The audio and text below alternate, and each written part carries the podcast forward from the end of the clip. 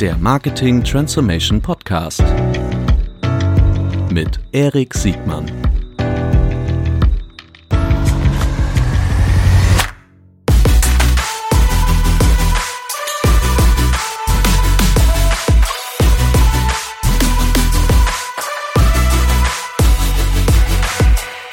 Herzlich willkommen zu einer neuen Folge des Marketing Transformation Podcast. Heute mit einem richtigen Promi, Mirko Kaminski. Herzlich willkommen, Mirko. Ach komm, Promi. Doch, kann man sagen, Mirko, die meisten kennen dich. Boah, ich weiß gar nicht, woher die meisten Leute dich kennen. Entweder von deinen Rollen als rasender Reporter äh, bei W&V und jetzt äh, Horizont. So habe ich dich damals zum ersten Mal wahrgenommen.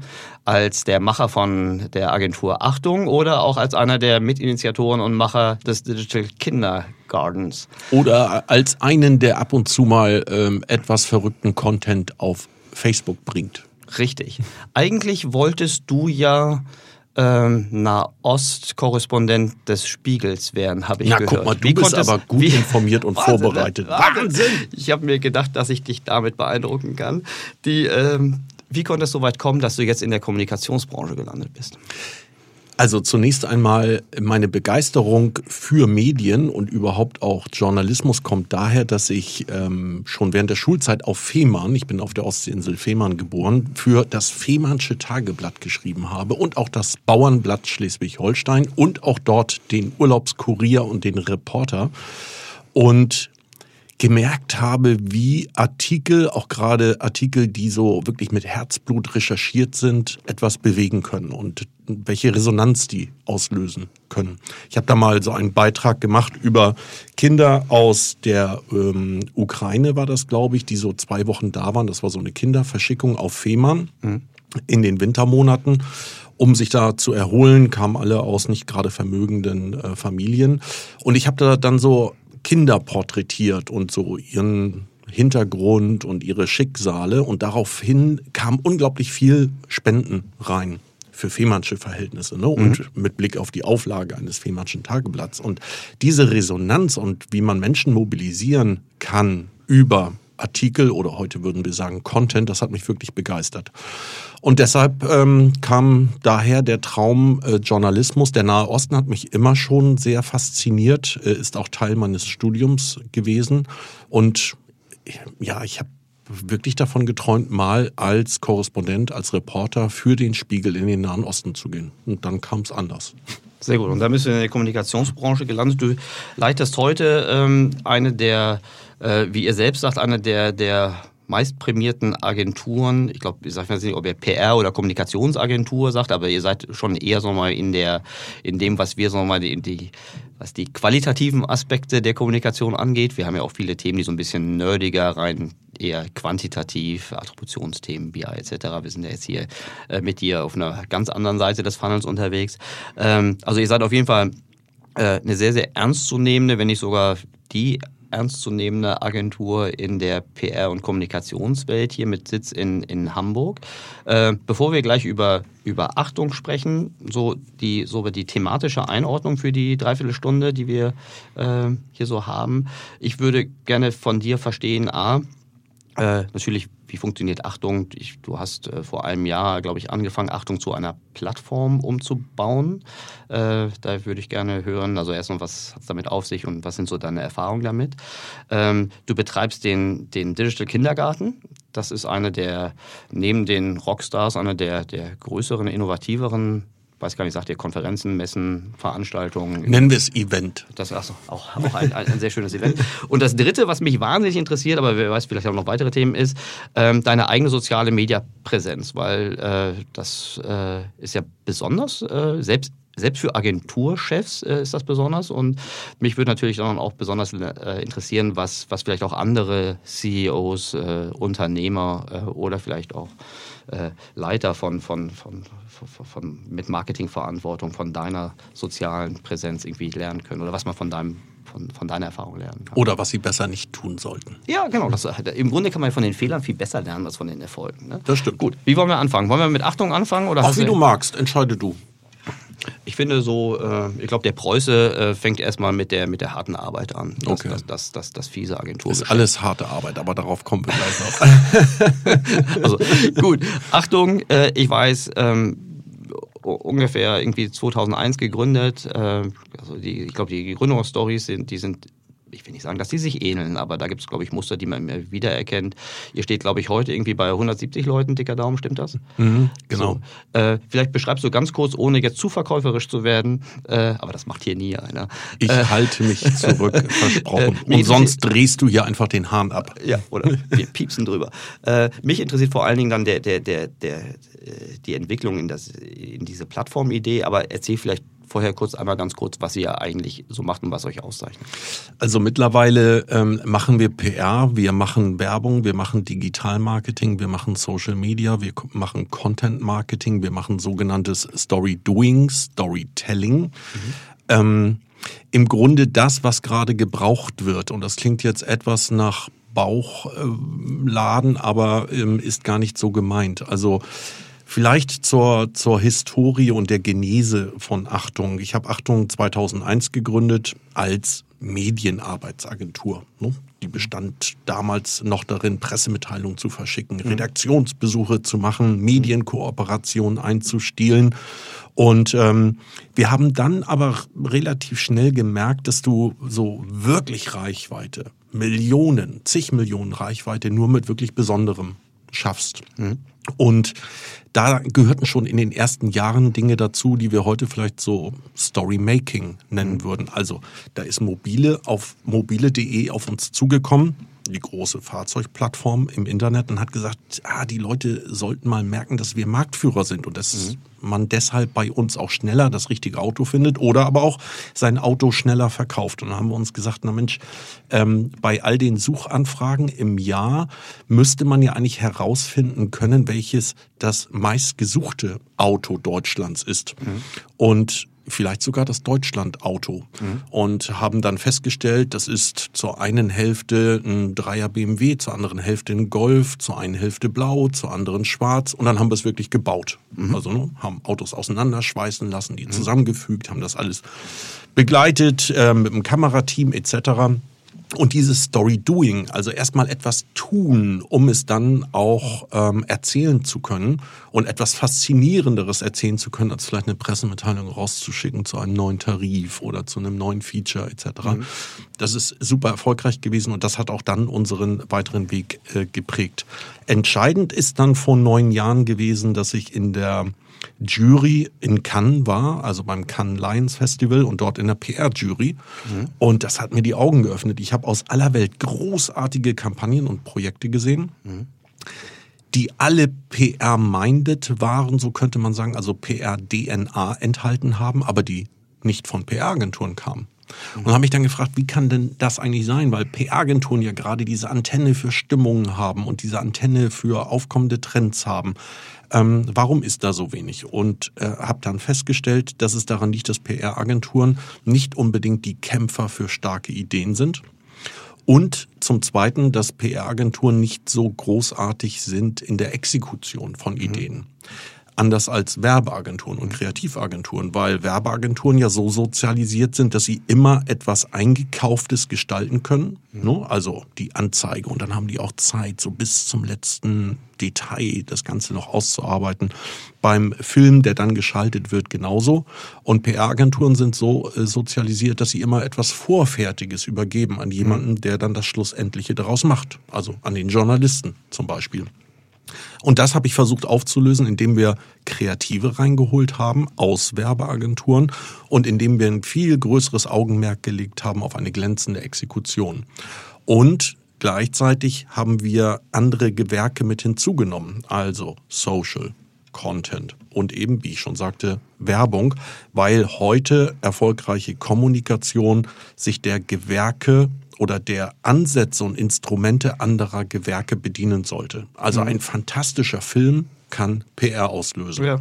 Siehe Heimkommen ne? ja. von Edeka und ja. Jungformat. Ich finde ich find das so, ich habe da genau gerade so drüber nachgedacht, wie das äh, auch organisatorisch bei, den, bei deinen Kunden ist. Ne? Wir denken immer viel über den Advertiser nach, aber es ist ja nicht nur der Advertiser, es ist ja im Grunde das Unternehmen, was irgendwie das Ziel hat, Kunden zu gewinnen oder zu binden.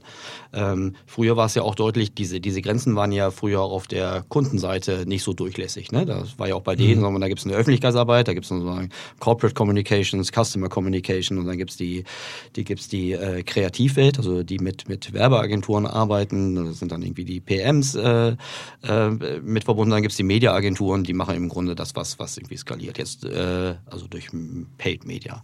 Ähm, spätestens durch soziale Medien geht das ja alles durcheinander. Also das wissen wir von der Endkonsumentenseite her, wie die ihre Medien nutzen, aber die organisatorischen Silos auf, den, auf der Kundenseite, die mussten ja erst danach äh, äh, sich öffnen oder transparenter werden. Habt ihr davon auch profitiert? Ja, total, aber stoßen genau ähm, auf diese Hindernisse und Hürden, die du gerade geschildert hast. Ich hatte gerade vergangene Woche einen Termin beim großen deutschen ähm, Unternehmen und da haben wir über ein bestimmtes Thema gesprochen und äh, ich habe gesagt, da sollten wir ähm, Anzeigenmotive einsetzen, die so überraschend sind und so schräg sind, dass darüber gesprochen wird. Und dann sagte mir der Ansprechpartner aus dem Bereich Kommunikation PR, können wir nicht machen, das macht die Werbeabteilung. Mhm. Und, und das war im Jahr 2019, das, das, das ist Woche. jetzt gerade vergangene Woche gewesen und das zeigt, dass da die Unternehmen sich immer noch selbst behindern durch zu starke Silogrenzen. Mhm. Ja, und dabei geht das alles heute ineinander über. Wichtig ist, und das ist eben auch das, woran wir bei Achtung glauben, es braucht einfach eine starke Idee. Es braucht eine starke Idee, um zu dem Einzelnen da draußen überhaupt noch durchzudringen. Also ich weiß nicht, wie, wie viel Meter, Kilometer du mit deinem Daumen so jeden Tag über den Smartphone-Screen wischt. Mhm. Heavy-User schaffen tatsächlich zwei Kilometer. Mhm. Zwei Kilometer. Mhm. Und ähm, alleine wenn du Bild.de nach unten scrollst, legst du, glaube ich, schon zwei Meter vierzig zurück. Ja. Habe ich mal ausprobiert. Mhm. Und da stellt sich die Frage, ist der Inhalt den ich gerade entwickle als Unternehmen beziehungsweise Agentur, dazu angetan, diesen Daumen mal einen kleinen Augenblick innehalten zu lassen und im besten Fall auch klicken zu lassen. Und die meisten Unternehmen ähm, teilen das mit, was sie gerne mitteilen möchten. Also wir haben einen neuen Tarif, wir haben ein neues Produkt mhm. ne, äh, oder das jetzt verändert, ja, aber denken zu wenig darüber nach, was interessiert eigentlich die Leute da draußen. Und deshalb ist für uns maßgeblich eine starke Idee, die hilft, durch den persönlichen Filter des Einzelnen durchzukommen, um ihn zu erreichen, aber dann auch zu mobilisieren. Mhm. Jetzt könnte ich ketzerisch sagen, hm, die kreative Kommunikationswelt war noch nie schwach an starken Ideen. Ähm, aber die Exekution aus welchen Gründen auch immer, weil der Advertiser sich nicht getraut hat, weil sie vielleicht wirtschaftlich nicht, äh, nicht, nicht ausreichend fundiert argumentiert war. Aber an der Exekution äh, hat es meistens eher gehapert als an der reinen Idee. Ne? Also wenn du, du bist ja ein jury-erfahrener Mensch, äh, der geneigte Betrachter wundert sich ja immer, wie viele originelle Ideen in diesen in diesen Preissituationen immer vorgestellt werden und wie viel dann wirklich dann über den Äther oder über den Screen läuft. Ähm, woran liegt das? Also hat sich das denn verändert? Weil ich habe das Gefühl, wenn man heute jetzt guckt, also es gibt diese Ideen, die finden aber teilweise immer noch sehr, sehr stark in Nischen statt oder dort, wo es mehr oder weniger unfallfrei geübt werden kann, aber noch nicht so sehr äh, im Mainstream. Oder ist das mal eine selektive Wahrnehmung? Na, das ist äh, schon eine Mischung aus beiden. Ja, es gibt auch weiterhin Ideen, die vor allen Dingen entstehen und dann auch realisiert werden, um Preise damit zu gewinnen. Mhm. Ist aber auch legitim, ne? weil damit ähm, Agenturen Aufmerksamkeit gewinnen und im Ranking nach oben ähm, steigen und dann bekommen sie auch mehr Nachfragen. Finde ich also ganz okay. Das andere ist, dass es ja durchaus große, tolle Cases gibt, die auch wirklich was bewegt haben. Mhm. Also ähm, bleiben wir bei Heimkommen von Edeka. Also mhm. was dort an Mediapräsenz erworben wurde oder verdient wurde durch eine starke Idee, die auch gesellschaftliche Diskussionen ausgelöst hat, das hätte sich das Unternehmen wahrscheinlich gar nicht kaufen können mhm. ne? oder hätte sonst nichts anderes mehr machen können. Also ein paar Wochen lang irgendwie kein, kein Wochenflyer für die mhm. einzelnen Filialen, weiß ich nicht. Aber ähm, das zeigt, es gibt Dinge, die funktionieren und gewinnen Preise und dann gibt es natürlich immer noch die sogenannten Goldideen, die gestaltet und realisiert werden, um damit Preise zu gewinnen. Okay, bevor wir über äh, Achtung und die Plattformidee oder das Plattformkonzept irgendwie kommen, ich muss noch eine Frage loswerden zu diesem ganzen Jury- und Preisprozess. Ja, ich, ich bin ich Fremdel, ich komme, habe eine andere Sozialisierung genossen, wenn überhaupt. Ne? Ich komme aus der aus der aus der äh, Performance-Marketing-Welt, wie man früher gesagt hat. Und ich habe mit äh, mit großer Verwunderung äh, dann gelernt äh, durch meine unterschiedlichen Rollen, was es da, dass es da noch unterschiedliche Rankings gibt und unterschiedliche Preise. Und ich habe mich immer gefragt, als Advertiser.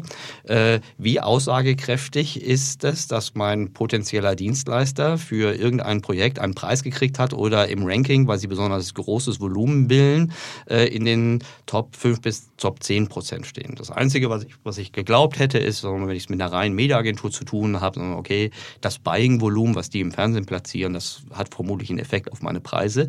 Aber ob die ob das 5 oder 15 Mann-Team, was für irgendeine große Automobilmarke irgendwie gearbeitet hat, jetzt irgendwie Gold, Silber, Bronze irgendwo kriegt, ähm, ob das wirklich ein Indikator ist äh, für den Erfolg, für zukünftige Leistungen, die sie dann vielleicht an meiner Marke erbringen, das hat sich mir nicht erschlossen. Das andere, Einzige, was ich verstanden habe, das ist für die für die interne Kommunikation, wenn ich irgendjemandem erklären muss, warum ich jetzt gerade diese Agentur genommen habe und ich kann sonst nichts erklären, außer dass die für den und den gearbeitet haben und den und den Preis gekriegt haben, äh, ist mir einfach nichts weiter eingefallen.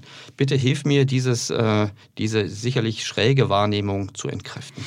Na, ich glaube, es gibt schon eine Erstorientierung. Hm? Also ich weiß nicht, ob du noch mal schaust, wieso die Testergebnisse der Stiftung Warentest zum Beispiel sind, wenn du dich für eine Waschmaschine interessierst oder für einen neuen Fernseher oder mhm. was auch immer, oder ob du dir die Testergebnisse äh, von einer Autozeitschrift anguckst, wenn du dich für ein neues Auto interessierst. Aber die geben halt eine Erstorientierung. Und so machen das viele Entscheider in Unternehmen. Und zwar in den verschiedenen Kategorien. Also jemand sucht eine Kreativagentur, weil er seine Marke kreativer aussehen lassen möchte.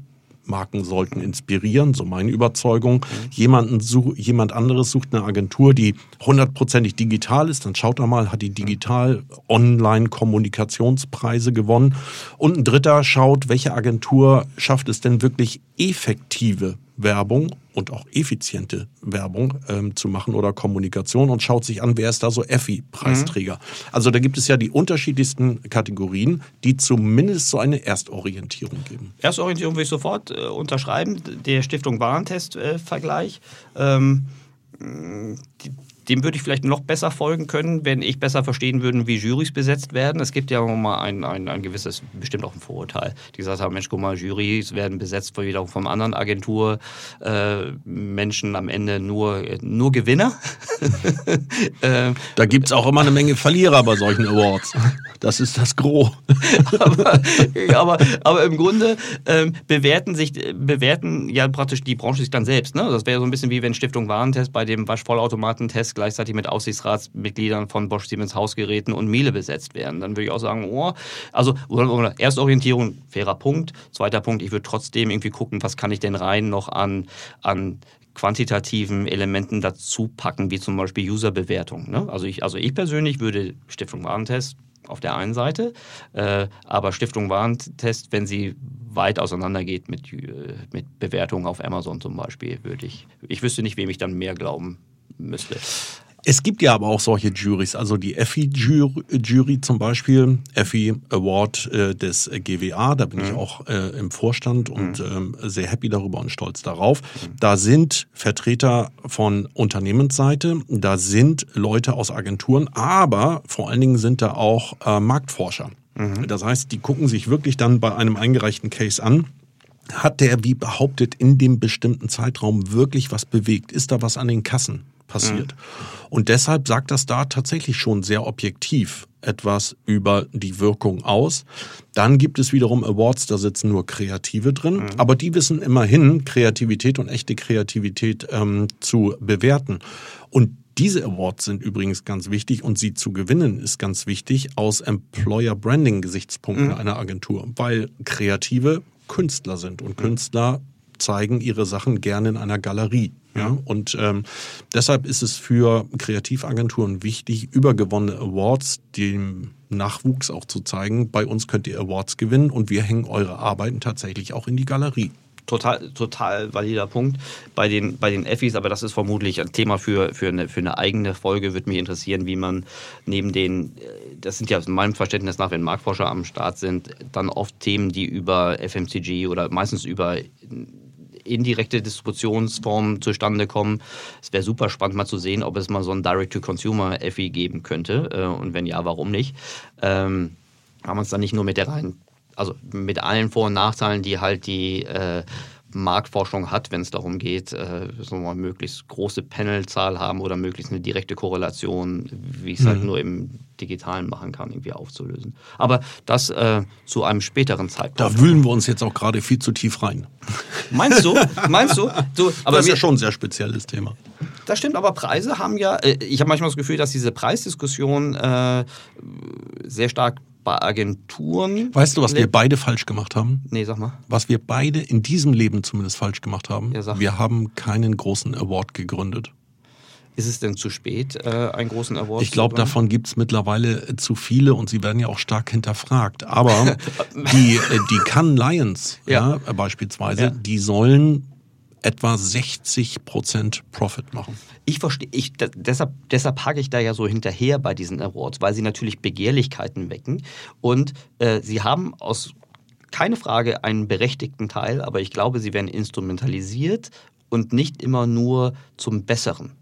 Mir, ja. mir könnte es ja egal sein. Ne? Ich würde auch ein Award, ich boah, ich bin in zig Juries und ich verstehe das Spiel und vom Speaker Award bis zum, bis zum You Name It äh, Lebens Award. Ne? Das, ich verstehe das Muster, ich verstehe das Geschäft mit der Eitelkeit. Äh, ich finde es halt nur wichtig, dass man auch, auch sagen wir mal, nachweisbare Ergebnisse möglichst, möglichst transparent darstellt. Aber du hast total recht, äh, das ist das Miles and More äh, Programm der, der, der das Kanzlei. du, das ist unglaublich. also guckt, über, überleg, überleg, ne? überleg doch mal das da die Content-Produzenten, das ja. sind die Agenturen. Ja. Ne? Also die Produzenten des eigentlichen Contents, nämlich Einreichungen, Case-Filme und eben mhm. auch der Kampagnen, die reichen ihren Content ein, mhm. stellen ihn zur Verfügung mhm. und bezahlen dafür noch Geld. Und nicht so. zu wenig, ne? Und nicht zu wenig.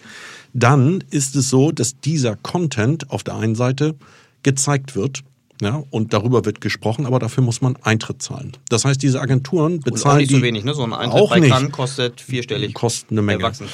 Die Agenturen zahlen also für ihre Leute und deren Tickets, damit die sich den Content den Sie, ich überspitze das jetzt mhm. ganz plakativ, den Sie selbst eingereicht haben, da nochmal angucken. Mhm. Dann stellen Sie Ihre besten und teuersten Leute frei für mhm. eine Woche oder länger, damit die den Content Ihren und den anderer bewerten. Und dann ist das so, dass dieser Content in das Cannes Archiv wandert, wo du dann wirklich so nach bestimmten Cases suchen kannst online.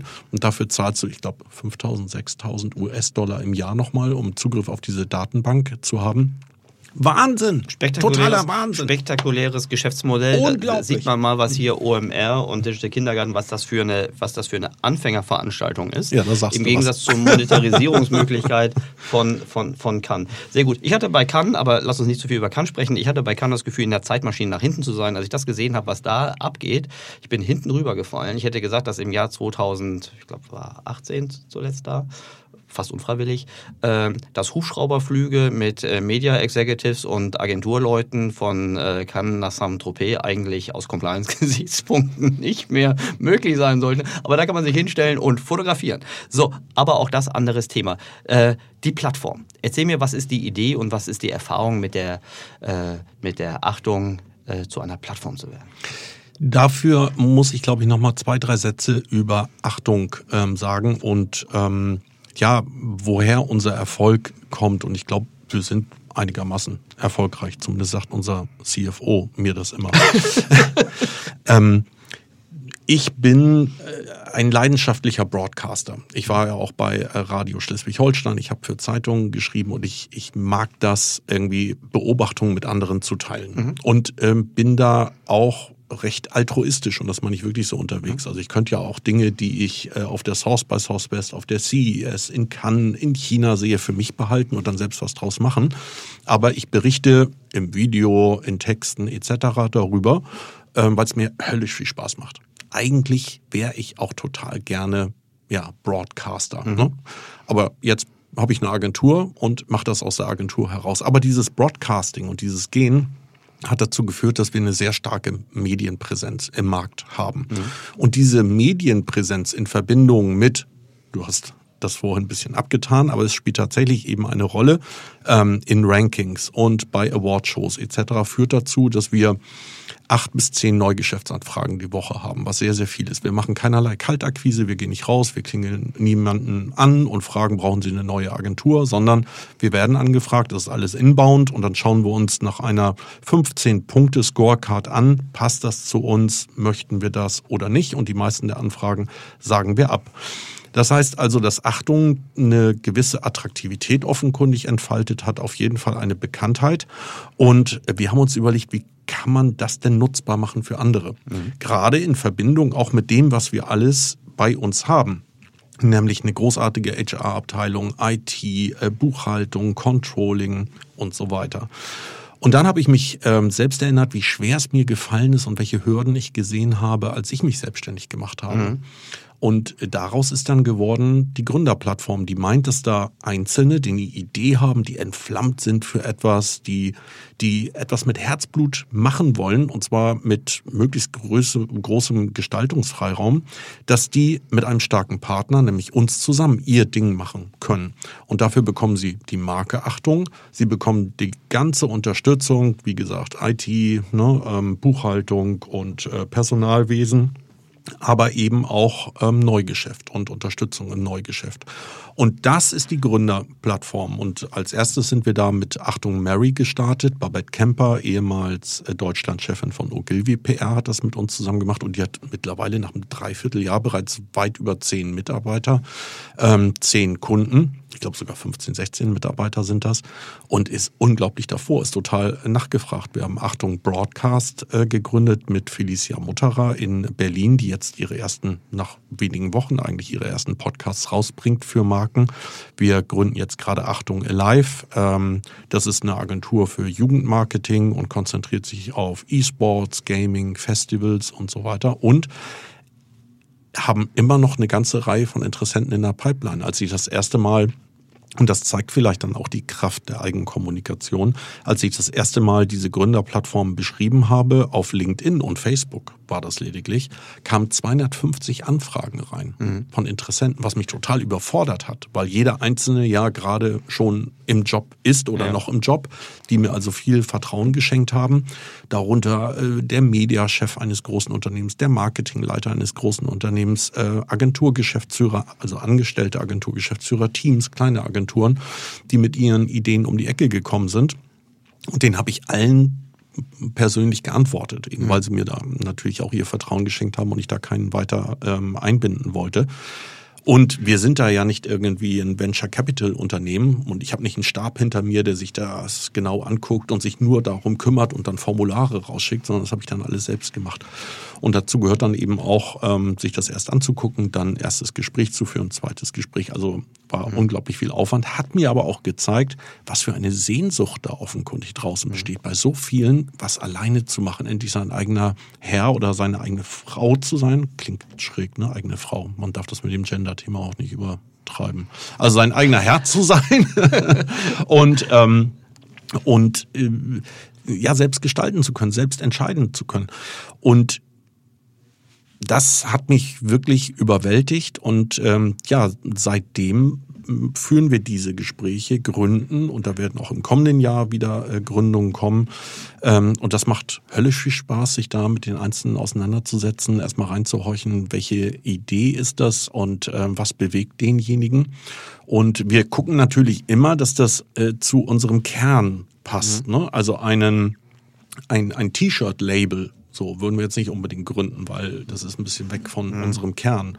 Aber da gibt es noch viele Bereiche rund um unseren Kern kreativer Kommunikation, die wir bislang noch nicht abdecken und wo also Chancen sind, von der Marke Achtung zu profitieren, um selbst ein eigenes Ding zu machen. Mhm. Ein wichtiger Punkt in dem Zusammenhang ist, glaube ich, dass Gründer mit uns etwa drei, vier Jahre Aufbauarbeit sparen. Okay. Also ähm, wenn du jetzt sagen würdest, naja, ich, ich gründe jetzt mal, ich mache das mal ganz platt und einfach und plakativ, eine Werbeagentur, mhm. ne? dann kannst du die natürlich ähm, Erik-Reklame nennen und damit losmarschieren ja, und sagen, Mensch, ich habe noch nichts gemacht, ja. irgendwie keine großen Werbekampagnen mhm. und TV-Spots und so weiter und ich bin auch noch nicht gestartet, das geht erst am 1. Januar los, aber glauben Sie mir, vertrauen Sie mir, ich kann das. So. Mhm. Oder du gehst los und äh, sagst, ja, ich habe... Äh, denken wir uns was aus. Ich, ich habe Achtung Impact gegründet und das gehört zu Achtung. Und Achtung hat übrigens die weltweite Kommunikation gemacht für die Elbphilharmonie und ist für die Lufthansa Group international tätig und hat mit Jung von Matt zusammen den BVG-Sneaker gemacht und, und, und. Mhm. So, und dann sprichst du schon mal ganz anders und musst nicht erst deine eigene Marke über drei oder vier Jahre aufbauen und du musst vor allen Dingen nicht, und das hatte ich am Anfang, du musst nicht zur Metro fahren, mhm. ja, um da erstmal Kaffee zu kaufen und äh, Haushaltspapier und musst auch nicht zu Ikea fahren, um erstmal Geschirr für den Konferenzraum äh, mhm. zu kaufen etc. Das verstehe also das erschließe ich mir, die, äh, die Abstrahleffekte von, von euch und euren Errungenschaften auf äh, jüngere Gründerinnen und Gründer, das verstehe ich sofort. Ähm, wie kannst du denn dann sicherstellen, dass du im Kern nicht verwässert wirst? Weil ich könnte dir nicht empfehlen, jetzt Eriks äh, kreatives Reklamebütchen äh, unter den Schirm Achtung zu nehmen, weil dann würde. Äh, Na, obwohl, Moment. aber dann würde, dann würde äh, schleichend dein, dein, dein, dein Qualitätsanspruch, den ihr in eurem Kerngeschäft habt, durch, durch meine äh, suboptimale Leistung im Kreationsbereich irgendwie verwässern. Wie kannst du das denn sicherstellen? Das hängt immer an den Personen. Mhm. Und ähm, du merkst ja ob jemand ähm, zur Kultur passt und auch zur Kernidee, nämlich kreativ zu sein und Bemerkenswertes zu schaffen. Mhm. Also dieses Bemerkenswert und dieser Begriff, der ist äh, ganz, ganz tief mhm. äh, im Kern von, von Achtung. Ähm, oder ob das nicht so ist. Und ähm, ob man miteinander klarkommt. Und ähm, natürlich ist das so, dass man sich immer wieder abstimmen muss und schauen muss, wo ist der, wie genau sieht der Korridor aus, in dem wir uns bewegen. Aber bislang klappt das super und das wird in der Zukunft, glaube ich, auch so sein. Also wenn du dir mal äh, anschaust und ich also schaue voller Respekt zu denen auf, wenn du dir mal Serviceplan anschaust. Mhm. Ich weiß nicht, wie viele GmbH und Co. KGs mit äh, einzelnen Geschäftsführern mittlerweile sind die auch alle beteiligt sind an ihren Agenturen und die ja offenkundig alle ein einheitliches Verständnis von dieser Marke haben und wie vorzugehen ist. Ja, das, das, das, das denke ich auch. Ich glaube, das was, was, was mir jetzt als Unterschied äh, doch vorhanden zu sein scheint, ist, also man könnte ja Serviceplan, man könnte auch jetzt hier die Kollegen aus dem Karo-Viertel, äh, die Jung von Matz nehmen, die haben auch äh, diverse GmbH mit unterschiedlichen Ausrichtungen, ist, dass die nicht äh, laut gerufen, nicht, nicht, nicht, sagen wir mal, sich so sehr geöffnet haben, äh, um als Plattform wirklich Gründerinnen und Gründern irgendwie dann äh, eine, eine neue Heimat zu, zu bieten. Also ich will das überhaupt nicht bewerten, aber ich glaube, die sind von ihrem, also was so meine Beobachtung ist, die, die sind eher durch eine Zellteilung gewachsen, als dass sie von außen äh, eine, äh, einen Influx gekriegt. Aber ich mag da, ich mag da falsch liegen. Äh, ja, also der Begriff Gründerplattform enthält ja eben auch einen Wortbestandteil, der gerade natürlich ganz, ganz groß im Trend ist. Ne? Nämlich äh, Gründer bzw. Gründerinnen und das Gründen an sich. Also mhm. wohin du auch schaust, in welche Medien du auch schaust und ähm, wo immer du im, im Web hinguckst, äh, überall geht's um Startups, Gründen. Und das zeigt A, eine ganz große Sehnsucht danach und B, aber auch, dass es eben Talk ist. Die Menschen unterhalten sich darüber, das ist, ähm, das ist fancy. Und wir haben das zu einem Konzept zusammengebunden, ähm, das eben ein Win-Win-Konzept ist, denke ich. Super. Ähm, viel Erfolg damit. Jetzt äh, lass uns zum zum Digital Kindergarten kommen. Wir haben früher immer digitaler Kindergarten gesagt, aber ich habe mir sagen lassen, dass das falsch ist. Äh, erzähl mal kurz, was ist das und äh, was können wir da nächstes Jahr erwarten? Ich bin ja viel in den vergangenen Jahren unterwegs gewesen, eben also CES, South by Southwest äh, in, in China und habe ähm, gemerkt, dass das nur wenige andere Marketingmanager, Agenturgeschäftsführer etc. machen. Bin aber der festen Überzeugung, dass man eine Technologie wirklich mal ausprobiert haben muss. Also natürlich eine VR-Brille mal aufgehabt haben muss, ne? auch wenn das jetzt mhm. schon ähm, nicht mehr das äh, neueste Beispiel ist, aber ähm, dass man das mal erfahren haben muss, um die Chancen dahinter zu entdecken.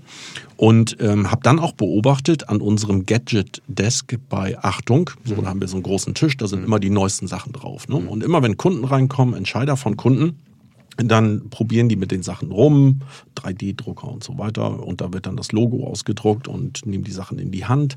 Und da merke ich immer so eine Neugier und dann auch Inspiration. Das sprudelt sofort. Moment mal, darüber habe ich ja noch nie nachgedacht. Hier mit so einer AR-Brille, da sieht dann ja die Filiale der Zukunft komplett anders aus. Da mhm. kann man und, und, und, und. Und dann habe ich mir überlegt, dass es in Deutschland so etwas nicht gibt. Ne? Also ich bin ein, ein unglaublich ähm, leidenschaftlicher Besucher und auch ein Fan von der DMX-Go und auch von den OMR etc. Aber wenn du dir die Stände anschaust, dann sind das halt Stände, da gibt es Sitzgelegenheiten, da wird Geschäft gemacht, es gibt eine Espressomaschine oder läuft ein Imagefilm. Aber dass du mal mhm. Technologien wirklich ausprobieren kannst, das hast du ja nicht. Und insofern sehen wir uns als äh, eine Ergänzung zu den bestehenden Formaten. Und was heißt das? Dass wir in äh, diesem Jahr zum ersten Mal, also 2019, den Digital äh, Kindergarten ganz groß gemacht haben im Millantor-Stadion, dort in den Gängen, aber auch auf den Tribünen und in den Konferenzräumen. Und da sind 3000 Teilnehmer gewesen. Wir hatten 60 Aussteller äh, und 60 Speaker.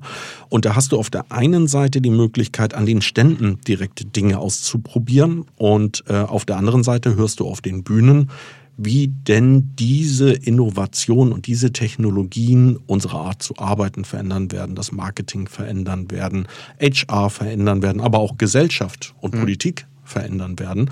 Und das halte ich für eine sehr äh, inspirierende und gute Kombination, aber offenkundig auch ähm, die Gäste. Und wir werden den Digital Kindergarten auch 2020 wieder machen, am 8. und 9. Juni, wenn du mir diese kleine Werbeinsel verzeihst. Ja also zwei Tage. An dem einen Tag werden wir genau dieses Konzept wieder umsetzen. Am anderen Tag wird es ausschließlich Workshops geben, weil wir festgestellt haben, dass danach eine große Nachfrage ähm, besteht. Also die Workshops, die wir angeboten haben, ähm, 2019 sind alle überlaufen gewesen, beziehungsweise es gab noch lange Wartelisten. Es gibt also offenkundig ja dieses Bedürfnis, da noch tiefer einzusteigen mhm. mit Leuten, die sich zu dem jeweiligen Thema ähm, auskennen.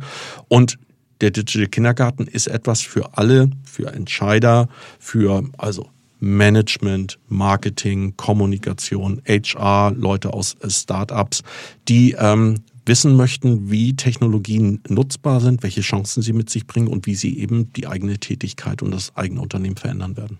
Ich finde das eine große, großartige Gelegenheit, um gerade die Konzepte der Zukunft, manche sind ja schon Konzepte der Gegenwart, die einfach nur bei uns nicht äh, für jedermann in der Lebensrealität schon Einzug gehalten haben, also diese wirklich äh, aus dieser abstrakten Wahrnehmung in so eine Erfahrungswahrnehmung äh, reinzukriegen. Äh, weil das ist immer klar, die meisten erkämpfen sich sowas dann erstmal über den Kopf und sagen, wie groß ist eigentlich die Verbreitung von Oculus-Brillen äh, etc. und wann muss ich dafür bereit sein.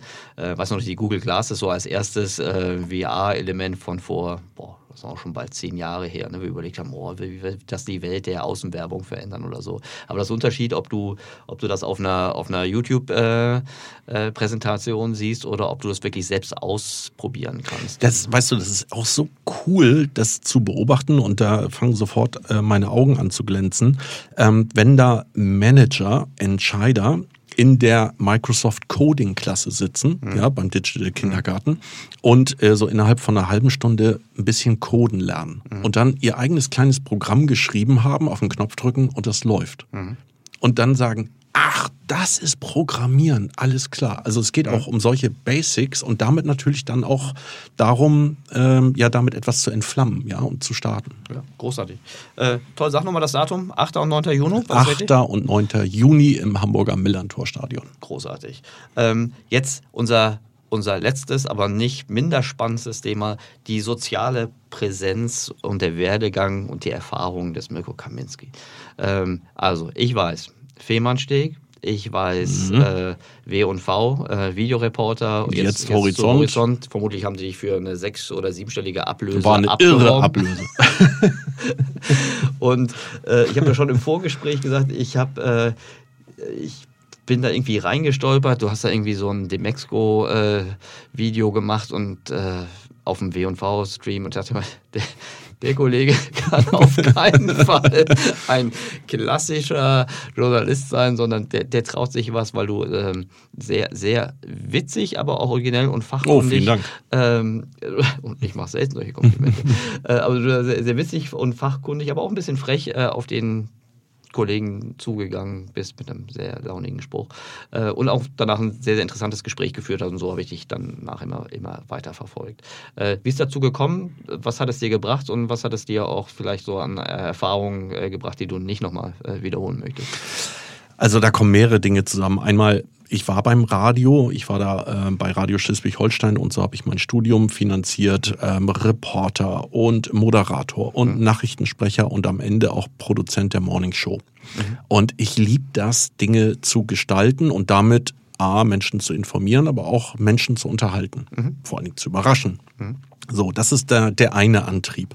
Ich habe übrigens ähm, bei ähm, Achtung mal darüber nachgedacht, ob ich nicht vielleicht nochmal irgendwie so zwei Stunden Radiosendung irgendwie bekomme. Ne? So in Hamburg bei einem Sender, aber habe mir dann überlegt, das würde ich ja niemals hinbekommen mit meinem Terminkalender. Und habe ich mir gesagt, gründe doch deinen eigenen Radiosender und habe äh, meine Reihe auf ein Wort vom Regal äh, gestartet, äh, eine YouTube-Serie. Da habe ich einfach nur, und das ist jetzt schon Jahre her, ne? und da galt das wirklich als äh, modern modern, innovativ und überraschend, habe mein Smartphone ins Regal gestellt und mich zu irgendetwas, was mich gerade bewegt hat, geäußert. Und das hat zum Teil wirklich sagenhafte Reichweiten entwickelt. Und ähm, das ist der eine Antrieb, also ne, so Broadcaster zu sein. Ähm, das andere ist ja Beobachtungen, die ich mache, gerade im Ausland mit und das klingt jetzt ganz groß, ist aber gar nicht so gemeint, mit der Branche zu teilen, weil ich mhm. glaube, dass wir alle uns gegenseitig irgendwie helfen sollten, Informationen teilen sollten, denn nur wenn die Branche in Deutschland insgesamt weiterkommt, dann hilft das auch dem ja. Einzelnen und der einzelnen mhm. Agentur. Und wir sind im Wettbewerb mit anderen Kreativstandorten. Also heute kann sich auch eine deutsche Marke überlegen, ob sie nicht eine Agentur in London oder in New York beauftragt, oder? statt einer in Hamburg. So, deshalb äh, sitzen wir da alle in einem Boot und sollten noch an einem Strang ziehen. Und ähm, das Dritte ist, dass ich unglaublich gerne Neues ausprobiere. Also ähm, wenn eine neue GoPro da ist, dann schnalle ich mir die irgendwie äh, um den Kopf und mache damit einen Körper vom Fehmarnsteg. Mhm. Ne? Oder äh, versuch, probiere 360 Grad aus. Oder äh, versuch was auf TikTok oder ähm, auf Snap. Ähm, das ist dann der andere Antrieb. Und alles zusammen aber führt dazu, dass A, Achtung äh, dadurch äh, bekannt wird und eben auch nachgefragt ist. Oh, Entschuldigung, obwohl du ja Achtung nicht promotest. Ne? Nee, also genau. ich habe nee, gesehen, im Abbind, da steht, steht dein Name und da steht irgendwie klein Achtung, Ausrufezeichen dahinter. Genau. Ähm, aber du, du machst keine Eigenwerbung. Nein, außer, das, außer das, käme auch, das käme auch nicht an. Das käme auch nicht an. Auch bei den Horizontvideos ist das seltenst mal so, dass da irgendwie steht, äh, der Achtung Geschäftsführer. Muss so man ja auch nicht mehr sagen, weil das weiß ja jetzt eh jeder. Ähm ja, wissen einige Leute, aber darauf achte ich auch, weil mhm. dann das käme auch nicht an. Mhm. Ähm, das ist das eine. Das andere ist, dass eben auch Kandidaten dadurch mehr erfahren von ja, äh, dem Chef und wohin der so will und was der so macht. Und ähm, das bringt also etwas, zahlt sich aus, aber vor allen Dingen macht es mir tierisch viel Spaß. So und am Anfang ist das sehr stark belächelt worden. Ich weiß noch, also überhaupt meine Social Media Aktivitäten. Ich weiß noch, dass ich da, das ist Jahre her, bei einer Abendveranstaltung war und dann kam so ein altgedienter Agenturgeschäftsführer, so ein Hautigen der Branche auf mich zu und sagte, ach, da ist Twitter Kaminski. Ne? Mhm. Also belächelte das, ja. was ich da gemacht habe. Aber ähm, mittlerweile, glaube ich, haben viele verstanden, dass ich das nicht mache, weil ich irgendwie äh, selbstsüchtig bin oder egozentrisch, sondern mir das einfach echt Spaß mache auf der äh, Spaß macht auf der einen Seite und auf der anderen Seite ich auch niemanden in die Pfanne hau. Also das ist ganz kurios, dass wenn mal wieder DMX, die DMXco ansteht oder ähm, die Source by Source West, dass ich etwa 250 Interviewangebote bekomme. Also PR-Agenturen oder PR-Abteilungen von Unternehmen, die anbieten, dass ich doch mal mit ihrem Geschäftsführer spreche oder dem Marketingleiter etc. Also ich werde da ja, eher ja, als Journalist wahrgenommen. Das verstehe ich. Du hast ja auch Reichweite und hast noch keine hingerichtet äh, vor, vor der Kamera, aber ähm, du gehst ja trotzdem auch kritisch äh, mit den Kollegen ins Gericht. Ne? Also ja, und nehme ich, dabei ich auch nicht... Ich kann mich noch an so ein, an so ein Demexco-Interview erinnern. Ich glaube, da ging es um die Demexco, äh, als da so ein bisschen, da muss irgendwelche Änderungen im Management gegeben haben. Äh, da, also du nimmst jetzt bis jetzt irgendwie keine, keine Jubelpresse, ne? Nee, also dann wird es ja auch keinen interessieren. Mhm. Also äh, dann würde es sich ja keiner angucken.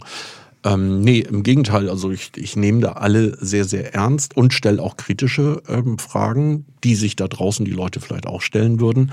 Und ich nehme mich selbst auch nicht so ernst. Also ich, ich mache ja auch mal Quatsch. Ne? Also es gibt ja auch Videos von mir, als ich den äh, hier bei den Online-Marketing-Rockstars den ultimativen Rockstar-Test mache, wie viel Rockstar steckt in dir, wo ich die Leute äh, befrage, aber dann am Ende auch so ein, ähm, so ein, so ein Stage-Diving-Sprung in so ein Bällebad mache, mhm. ja, in einer äh, Rockerjacke und mit Spiegel Brille und so. Also ich nehme mich da nicht so ernst und kann auch selbst über mich hervorragend lachen. Ja, das verstehe ich. Sehr gut. Die, ähm, ist das etwas, was du anderen auch raten würdest? Also nicht nur Agenturchefs, sondern diejenigen, die, egal ob es eine Dienstleistung, Produkt oder ihr Unternehmen irgendwie weiter voranbringen wollen, dass sie einfach offener über Erfahrungsaustausch, Beobachtungen irgendwie berichten? Äh, und wenn ja, was sind die Gründe, das nicht zu tun? Also hast du irgendwelche Erfahrungen gemacht, äh, wo du gesagt hast, oh, wenn es davon jetzt noch mehr gegeben hätte, dann, dann hätte ich es vielleicht nicht fortgesetzt? Also wenn es um die einzelnen handelnden Personen geht, würde ich sagen, das soll, man sollte es machen, aber jeder auf seine Art und Weise. Mhm. Ähm, ja, jemand, der eben nicht so gern vor die Kamera geht oder vom Mikrofon sitzt, der kann ja durchaus seine Impulsbeiträge schreiben, mhm. ne, die dann auch gelesen werden und gefunden werden. Und ein anderer macht das vielleicht in Form von Podcasts. Mhm. Ähm, wichtig ist zu schauen, äh, wie bei allem, was interessiert die Leute da draußen und wozu kann ich aus meiner Kompetenz kommend auch etwas beitragen? Wie kann ich was Nutzwertiges ähm, liefern? Und das ist heute eine riesengroße Chance. Ich meine, du musst nicht mehr als Marke oder Unternehmen in die Medien anderer, du kannst selbst zum Medium werden mhm. und deine Kanäle machen. Das ist noch eine fantastische Zeit und eine riesengroße Chance. Du musst es nur eben, ja, mit einer großen Ernsthaftigkeit, mit Herzblut machen, musst wissen, was interessiert die Menschen da draußen und ähm, ja, etwas Relevantes liefern. Also man mag den Begriff ja schon nicht mehr verwenden, aber es geht um Relevanz dabei. Mhm.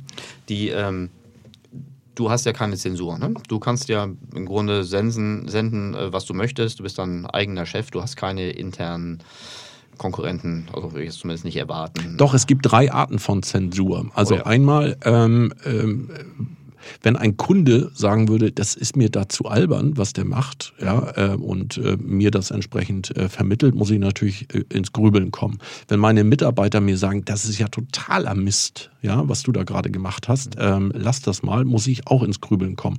Und wenn meine Kinder sagen, Himmel, Herrgott, Papa, bist du uns peinlich, ja, weil du da irgendwelche äh, Snap-Filter-Fotos gepostet hast, muss mich das auch ins Grübeln bringen. Ist das so? Ich dachte, ich dachte Väter müssen ab einem gewissen äh, Zeitpunkt peinlich sein. Wie alt sind deine Kinder? Ja, wenn die das selbst machen, ist es ihnen natürlich nicht peinlich, das finden sie gut. Aber wenn, wenn, der, wenn der alte Papa das da macht, ja. die sind äh, 15 und 12. Okay, ja, aber das ist so ein Alter, da kann man durchaus mal peinlich sein. Ja, also da muss man das auch okay, sein. Die, die, ersten zwei Punkte äh, Glaube ich dir beim dritten, da können wir noch mal drüber diskutieren. Sehr gut. Äh, Nico, meine Abschlussfrage. Wie hältst du dein Wissen frisch, außer das, was du jetzt schon gesagt hast, dass du natürlich viel reist? Äh, äh CES ist ja wie eine, wie eine Zeitmaschine, äh, diesmal in die, in die, in die, in die Zukunft. Äh, aber darüber hinaus, wie, was tust du als Mirko Kaminski, damit du äh, am Ball bleibst oder vielleicht sogar ein bisschen den, dein du Wissen weiter wirklich, frisch Wirklich vor allen Dingen durch Erleben, Ausprobieren und Gespräche. Also ich, ich nehme es mir immer wieder vor, aber ich schaffe es nicht, Fachbücher zu lesen. Mhm. Also ich, ich schaffe vier, fünf Seiten, selbst von dem spannendsten und am, am höchsten gejubelten ähm, Fachbuch irgendeines internationalen Star-Autoren. Ich schaffe es nicht, über die ersten fünf Seiten hinwegzukommen. Ich bin auch nicht derjenige, der lange ähm, Blogbeiträge äh, liest am meisten ziehe ich wirklich aus Gesprächen mit anderen. Also wenn ich mit jemandem mal eine halbe Stunde zusammensetze und der mir ein paar Sachen erklärt und was kommen wird, ziehe ich da, ziehe ich da richtig viel raus. Und deshalb ähm, suche ich auch solche Gespräche. Ne? Bin viel unterwegs und auf Abendveranstaltungen, treffe hier mal jemanden auf einem Café und dort mal jemanden auf einem Café. Also es ist die Kombination aus eigenem Ausprobieren, eigener Beobachtung, beispielsweise auf der CES und eben den Gesprächen mit Menschen, die sich mit Dingen schon viel intensiver äh, auseinandergesetzt haben. Auf der Source by Source West zum Beispiel kannst du ja so in einzelne Sessions und in einzelne Präsentationen gehen und du schaffst vielleicht am Tag vier, fünf davon, weil man da auch immer lange ansteht. Am meisten bringt das aber, sich abends mit vier oder fünf Leuten zum Abendessen zu treffen und zu hören, was diese über den Tag gesehen haben. Und ähm, fünf mal fünf sind 25, 25 mal Kerninhalte. Das heißt, du hast einen irren Überblick an dem Abend und ähm, ziehst viel mehr raus, als wenn du wirklich immer nur in die einzelnen Sessions gegangen wärst. Und solche Gespräche liebe ich und die bringen mich am, also die bringen mich voran. Großartig. Vielen Dank. Mirko, das hat mir großen Spaß gemacht. Ich habe viel über den, den, den, den, den, Menschen, den Broadcaster und den Unternehmer äh, kennengelernt. Äh, ich freue mich auf die nächste Begegnung. Vielen Dank. Danke dir.